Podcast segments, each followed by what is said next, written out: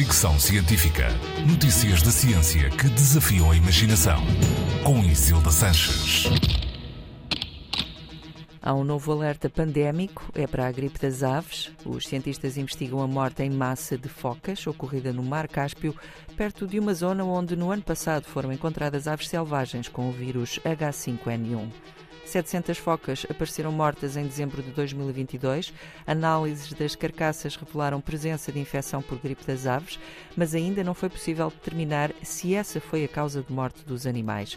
Já eram conhecidos casos de focas e outros mamíferos individuais com gripe das aves, mas até aqui não se sabia de outros casos de contágio em massa, além do ocorrido em Espanha, na Galiza, numa quinta de Martas, onde os animais transmitiram a doença entre si. Os virologistas temem que o H5N1 tenha sofrido mutações e consiga agora infectar os humanos e provocar uma nova pandemia.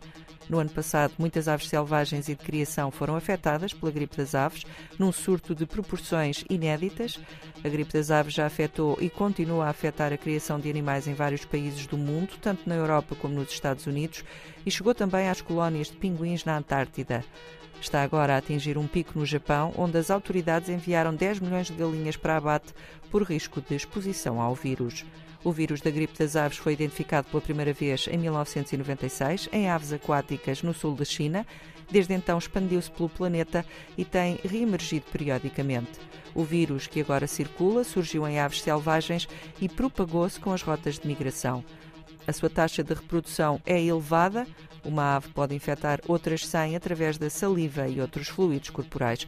Os cientistas acreditam que a resolução do problema pode passar pela vacinação das aves.